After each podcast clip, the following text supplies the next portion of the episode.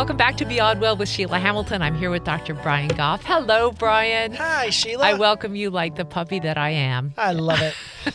you're here. You're here. I can't Uh-huh. believe you're here. I can't believe it. I just saw you, but here you are again walking through the door. And hi, Jenna. Dr. Jenna LeJeune joins us as well. So nice to be here. We have, there are many times when we have a recurring topic that comes up after the show or in between when we're getting drinks or socializing that um, I, I end up thinking, oh, Oh, we have to have a discussion on this. And I think probably the topic that has come up the most for me personally in my life, watching and trying to raise my daughter in this very complicated world, is triggering and safe spaces.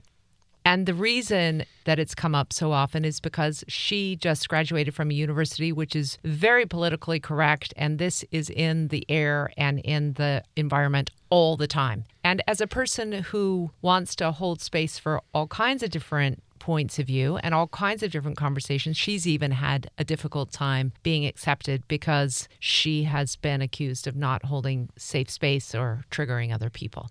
And I have myself, and my sister, who is a Zen Buddhist, has. And so apparently, this is happening a lot for people. So I would just like to to start, Jenna, by you um, by you giving us your perspective, um, and you can start with either safe space or triggering. Yeah, I guess my problem with the concept of safe spaces is not that I want people to be safe. I am much more interested in people actually being safe than people feeling safe. And I think one of the problems when we're having things like trigger warnings or no, you can't say those words or you can't talk about that topic or you can't have that perspective because it makes me feel uncomfortable. The problem with that is we're not actually doing anything to make you more safe. Yeah. We're just doing things to tell you, yes, those feelings are very dangerous and you couldn't handle those feelings. Right. And that I think is is the real problem with it. Well, for some people, feelings can be dangerous if they result in a panic attack slash heart attack, right? No, no, no. Feelings can't be dangerous. Yeah. Um, so our responses to feelings can be dangerous. Panic attacks are. I have had a panic attack. I've had a few of them, and I can tell you from personal experience, they are terrible. They're terrible, and they're not dangerous. Um, so when what happens though is what is dangerous is when we kind of structure our lives or our society around trying to prevent having certain feelings or having certain thoughts. That's what becomes really problematic. Yeah. Brian, any different opinion there? No, I, I mean, I, I will say I love feeling comfortable. I mean, I, I'm not opposed to being in being in situations or being around people that make me feel comfortable. I tend to be able to focus a little bit better. I'm more spontaneous. I'm not as self conscious, so I think I I act more naturally. If you all were scowling at me while I'm talking, I would probably be like, hmm, I, I would have my mouth on like a five second delay, trying to be like, is that, is that okay to say? Is that okay to say? And you all smile to me, and you or you'll smile at me, and you like me, so I can tell as much as I can tell, and and so I feel comfortable. I love that.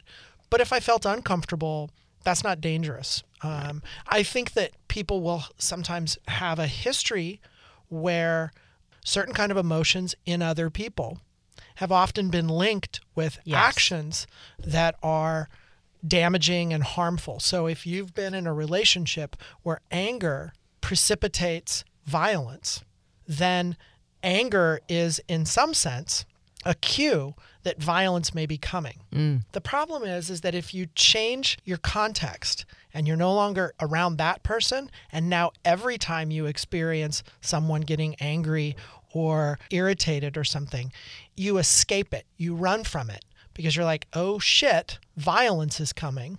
And if you escape that or get away from that or say, I don't feel safe and this completely needs to change, it maintains the link between anger and violence. Yeah. And you don't learn that anger and violence are not the same thing. Yeah. It actually makes things worse. It Right. makes things worse Yep. and it and it and it magnifies it, it maintains the link between those things and it magnifies the sensitivity to the cue because of course the lesson learned is good thing you got out of there and good thing that everything got comfortable or else probably you would have encountered violence, which isn't necessarily the case. If I walked into my office and somebody was throwing and smashing things and I said, What the hell is going on? And they said, I'm so angry. It's like, No, you're angry and you're throwing and smashing things. Yeah. Those two things are different. So I want to ask, what would the interim be, the place where we could be respectful of one another, that we could empathize with people's past history and the things that they've gone through while still having open and free conversation? I'm very curious because, especially, I'm thinking about it at a university setting. If you're looking at history and the realm of topics that people have to go through, there's going to be all kinds of triggering things. There's no way you can make a safe Well, and- space, And- really. And, also before you before we hop into the answer, don't you also think that in those settings it isn't only what I imagine might feel uncomfortable for me, but I'm imagining what might feel uncomfortable for everybody else in the room. The big broad message is we all need to feel really comfortable or it's unsafe. Yeah. Yeah. Absolutely. and it's impossible, right? I think I think it is. I, and I think it makes things worse when we perpetuate that. Yeah. The first study that just came out on this, Harvard did a study of like 2,600 kids to try to determine whether or not they were better um, excluding themselves from group environments after they determined that, that what was going to be talked about wasn't safe. And they said in the long run, those kids ended up feeling more isolated, more not a part of the thing. right. And so it wasn't actually good for their for their overall well-being to avail themselves of safe spaces. Yeah. And, and I guess my whole thing is growing up in an area where I had all kinds of access to very, very wealthy people and very, very poor people and very, very sick people and very, very healthy people. I guess I I felt the benefit of all of those experiences. And that if I had excluded myself from any of those, that I would have missed out on some of the richness of my own vocabulary and my own knowledge about how life really is. But I, I think that's a really great point, Sheila, in that there was something of benefit that you would have missed out on. Yeah. And uh, like, uh, Brian, I was kind of laughing when you said that you're all about comfort because when I think about you, I'm like, God, you do a lot of like really hard things I would never do. Uh, interpersonal comfort. there you go. I mean, I think of myself as like my, my my little nickname is the Hobbit. Like I am very much a little Hobbit and wanting my little creature comforts. Um, and I see no problem. I have lots of things that I don't expose myself to, just because. Like, why would I? I Yeah. don't go watch horror movies. I don't. I actually don't watch the news. I listen to the news. Um, I, I I avoid lots of things that you might say would be triggering. But those things aren't important to me. Like I'm not missing out by not going to see Saw. Yeah. I would be missing out potentially by not attending a lecture at a school to hear a different perspective than mine. Right.